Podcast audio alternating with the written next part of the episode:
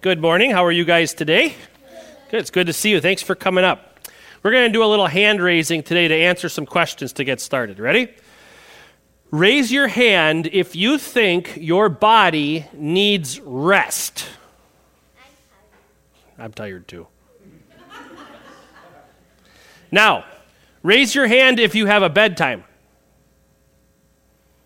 Now, raise your hand if you think I have a bedtime. I do not have a bedtime. You see, one of the things that we want to talk about today is the difference between being a child and a grown up.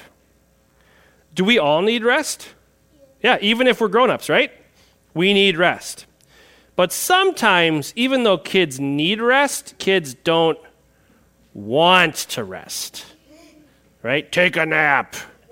Take a nap. Go to bed. Right? That's what parents say to kids because you need rest, and sometimes parents need to tell kids, you need to sleep right now. But there's really nobody telling us grown ups when to go to bed. We can go to bed whenever we want, but there's a problem. If we stay up too late and have to get up early, and we do that a lot, what happens? The same thing that happens to you. We get crabby and we get grumpy and we say things we don't mean and we don't work as well when we go to work and we don't think as well. We need rest too. The difference between grown-ups and kids is that kids are told when to rest and grown-ups are not told when to rest. They're free to rest whenever they want, but they still need to rest. This is the difference between the third commandment in the Old Testament and in the New Testament. In the Old Testament, God treated his people like spiritual children. He told them when to rest, he told them how to rest, physically and spiritually. There was a day of the week called the Sabbath day. It's kind of like our Saturday. It was a Sabbath day where every single week God's people were forbidden from doing any work. They had to rest the whole day. And most importantly, that was the day they went to church. That was the day they would spend time in God's Word to rest spiritually. But what did God do? He said, It's time to rest. Rest. Every week, same time, same day. Now, God still commands us to rest, but He treats us like spiritual adults. You could come to church on Thursday night, like some people did this week. You could come to church on Sunday morning, like you guys did today. You could come to church from home, like the people on the camera who are at home. There's a lot of different ways that you could come to church. There's a lot of different ways that you could rest physically. There's a lot of different ways that you can rest spiritually. You could do it different times, you could do it different days. But one thing that hasn't changed we still need to rest. We still need to spend time in God's Word, and our bodies need time to rest physically too, but God doesn't tell us exactly when or where or how to do it. Today we're going to talk about the Sabbath day. Sabbath is the Hebrew word for rest. It's the Hebrew word for rest. We're going to talk about why God wants us to rest. Let's pray. Heavenly Father, you have chosen to treat us like spiritual adults. Sometimes we make bad decisions. Sometimes we don't rest when we, when we need to rest. We get tired and, and crabby. That can happen to us spiritually too. Sometimes we neglect your word. We, we don't spend time in your word like we ought to. We don't get the spiritual word, rest that we need. Forgive us for these sins. We ask that you would help us to, to, to, to see the rest that you command as a blessing for us to spend lots of time resting in your word each and every week, where you point us to our Savior Jesus, who gives us eternal rest. In his name we pray. Amen. The portion of God's word that we will focus our attention on for a few minutes this morning comes from the Gospel of Luke, chapter 10. One Sabbath, when Jesus went to eat in the house of a prominent Pharisee, he was being carefully watched. There in front of him was a man suffering from dropsy. Jesus asked the Pharisees and the experts in the law, Is it lawful to heal on the Sabbath or not? But they remained silent. So, taking hold of the man, he healed him and sent him away. Then he asked them, If one of you has a son or an ox that falls into a well on the Sabbath day, will you not immediately pull him out? They had nothing to say. When he noticed how the guests picked the places of honor at the table, he told them this parable. When someone invites you to a wedding feast, do not take the place of honor for a person more distinguished than you may have been invited.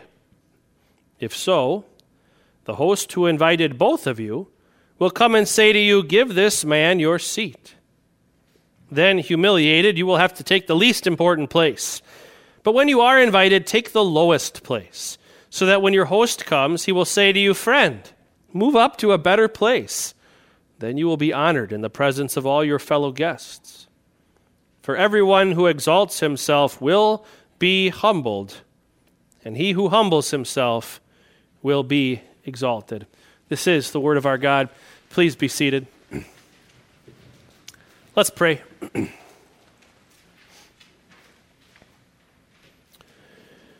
May the words of my mouth and the meditations of our hearts be pleasing in your sight, O Lord, our rock and our Redeemer. Amen.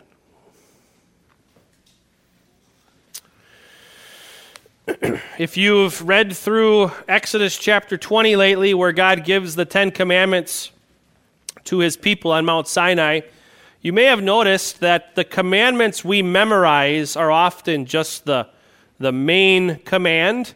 There's often commentary that God makes on some of these commandments that's not um, maybe quick to, to the memory. And there's quite a bit of that with this third commandment remember the Sabbath day by keeping it holy. God has quite a bit to say. And, and, I wanted to begin just by reading you all that God says in Exodus chapter 20 about this Sabbath command. He says, Remember the Sabbath day by keeping it holy. Six days you shall labor and do all your work. But the seventh day is a Sabbath to the Lord your God.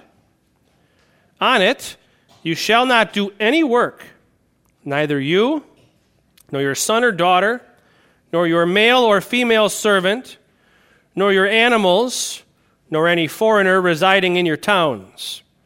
For in six days the Lord God made the heavens and the earth, the sea, and all that is in them. But he rested on the, sab- the seventh day.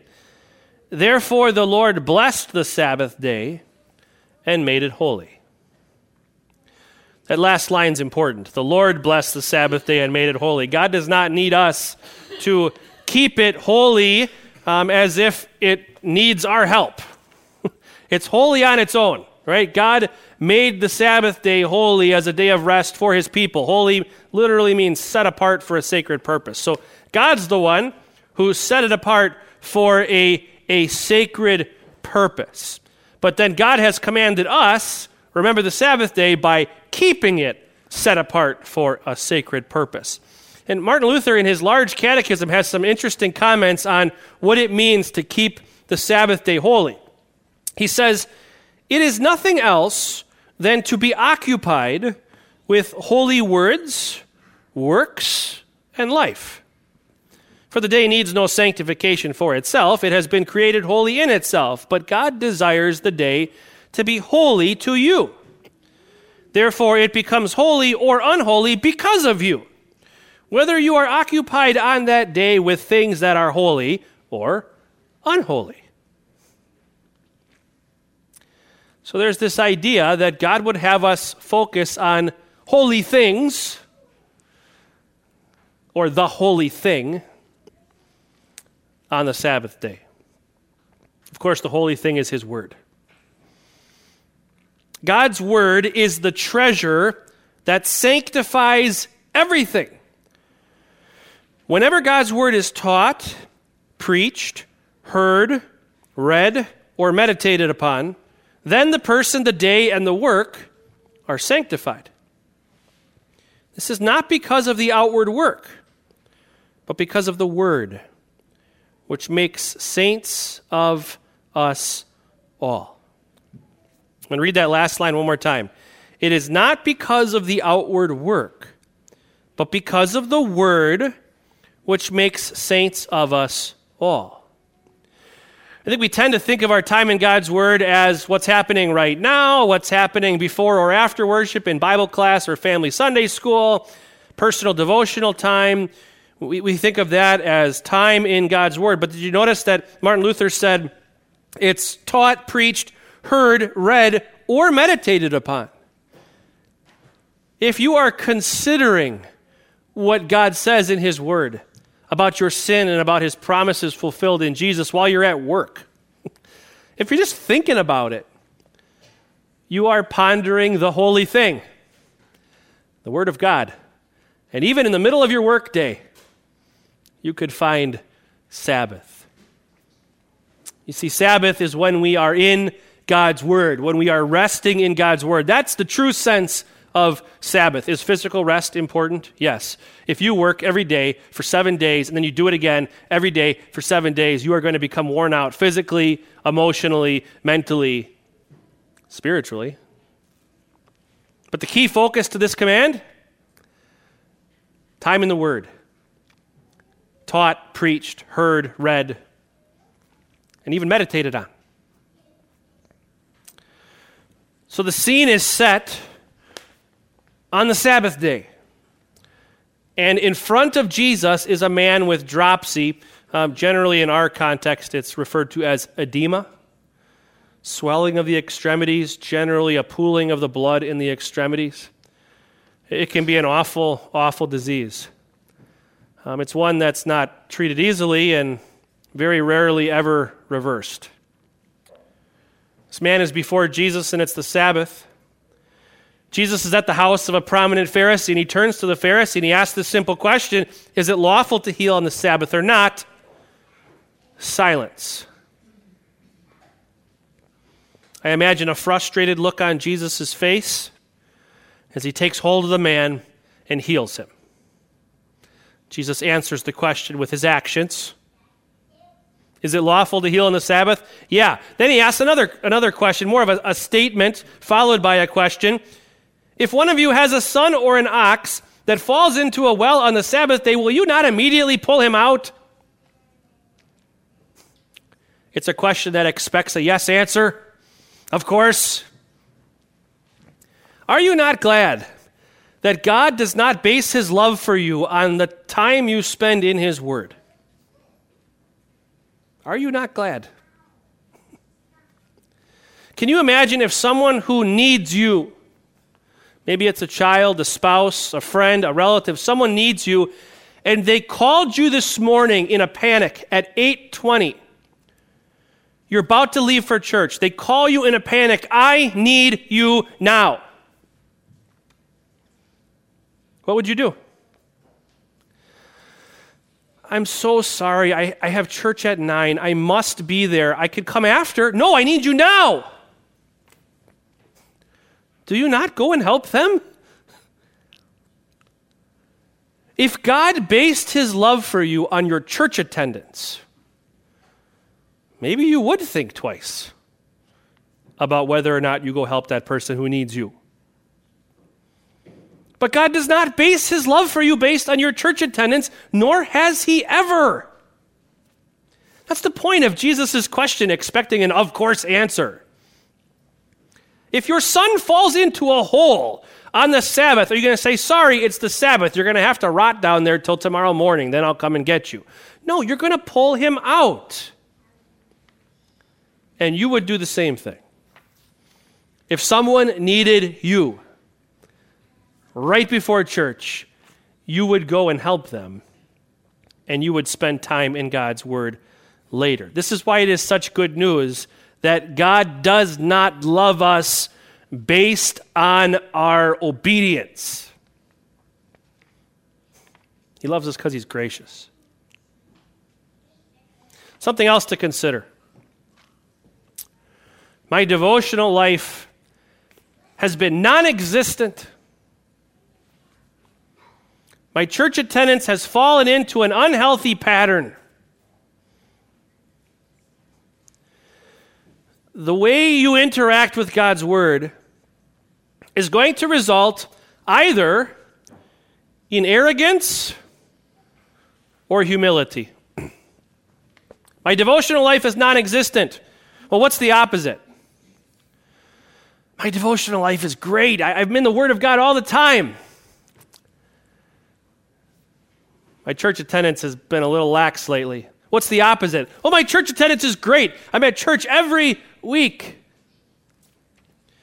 If you notice an area for growth, a need for growth in your devotional life or in your worship attendance, whether it's here in person or online or both, might you not become arrogant as though you were the solution if you turn it around? You see, our interaction with God's Word has nothing to do with our performance. Nothing. When we interact with the Word of God, whether it be on our own or in public worship or in Bible class, whether it's being taught, preached, read, heard, or meditated upon, it has nothing to do with what we're doing or how well we're doing it or how often we're doing it. It has everything to do with what God is doing through it. It's always about God's performance, never about yours, never about mine. And that's the point of the parable. At first, it might not seem like this parable has anything to do with the questions Jesus asks that result in silence, but it does. It has everything to do with the situation there. Why were the Pharisees silent when Jesus asked them these questions? Why did they have nothing to say? Because the law was their only hope. They made God's laws so small that they seemed attainable to them. And the question, is it lawful to heal on the Sabbath or not, took them to a new place where they began to question the way they viewed the Sabbath day. They thought that by not working on the Sabbath and by going to worship on the Sabbath, they were doing what God commanded, He loved them, and they would be okay. But Jesus challenges that. And this parable about humility is, is key. When someone invites you to a wedding feast, do not take the place of honor. For a person more distinguished than you may have been invited. If so, the host, who invited both of you, will come and say to you, Give this man your seat. Then, humiliated, you will have to take the least important place. But when you are invited, take the lowest place, so that when your host comes, he will say to you, Friend, move up to a better place. Then you will be honored in the presence of all your fellow guests. For everyone who exalts himself will be humbled, and he who humbles himself will be exalted. This is the difference between a person who thinks they were invited to the party because they're so great, and the, and the person hosting the party just wants to have them there because they're the life of the party. And the person who receives the invitation and can't believe they were invited to the party. I, I can't believe this person invited me. I, I have no idea why they would invite me. What, a, what an honor. The person who thinks very highly of themselves will be humiliated when told to move down to a lesser seat. And the person who thinks nothing of themselves will be honored in, in front of all. Sabbath humbles. And that's a good thing. As Christians, we often fall into the temptation to think that we need to faith harder. We need to be Christians harder. We need to pray harder. We need to do better. We need to be in the Word better. and that's all backwards. That's a lot of work. And it's going to result in you being very, very tired. And it's going to be res- and it's not going to result in you being praised by God. Because when we focus on our lives that way, we fail over and over and over again. Sabbath is about taking a rest from all that. And God does the work. God comes to you in His Word, and He points you to the humble one His own Son. The creator of the universe, the King of kings and Lord of lords, was born so humble that he was completely reliant on his mother, a sinful woman the creator of the universe, in Mary's arms, completely helpless. You want to talk about humility? That the Lord of creation would be born and held in the arms of one of his creation and completely reliant on her for all of his physical needs. He was raised by that woman, a sinner just like you and me. He lived humbly every single day of his life, completely reliant on his heavenly Father for everything that he needed physically, spiritually, completely reliant on his God flawlessly every single day of his life. Until he humbled himself to death. He humbled himself on a cross, dying a death he did not deserve, the ultimate injustice, the righteous one for unrighteous sinners like you and me, for unrighteous lawbreakers like you and me, for the arrogant, for the exalted. Jesus humbled himself. And that news is humbling. It reminds us that we can't be what God wants us to be. It humbles us and leads us to rely only on the God who saves. To rely on His precious word every single day. To allow His work through His word to give us the rest that we need. And to stop focusing on what we're doing as if it has anything to do with God's love for us. It doesn't. So, why Sabbath? Because you need it. Why Sabbath?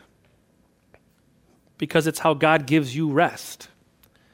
It's how God blesses you with the rest that you and I need. Our time in God's Word has nothing to do with the love that God shows to us.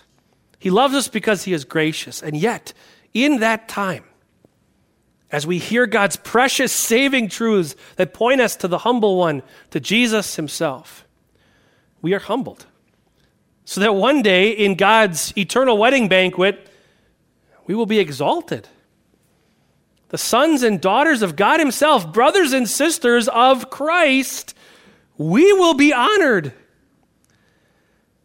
And again, God is the reason we are that way. Brothers and sisters, Lord's blessings to you in the week ahead as you continue to Sabbath week after week after week, as you spend time in the one holy thing, the thing that sanctifies all things, as you listen to God's word, as you hear it taught and, and preached, as you read it, and as you meditate upon it. May God give you the rest that He promises. Amen.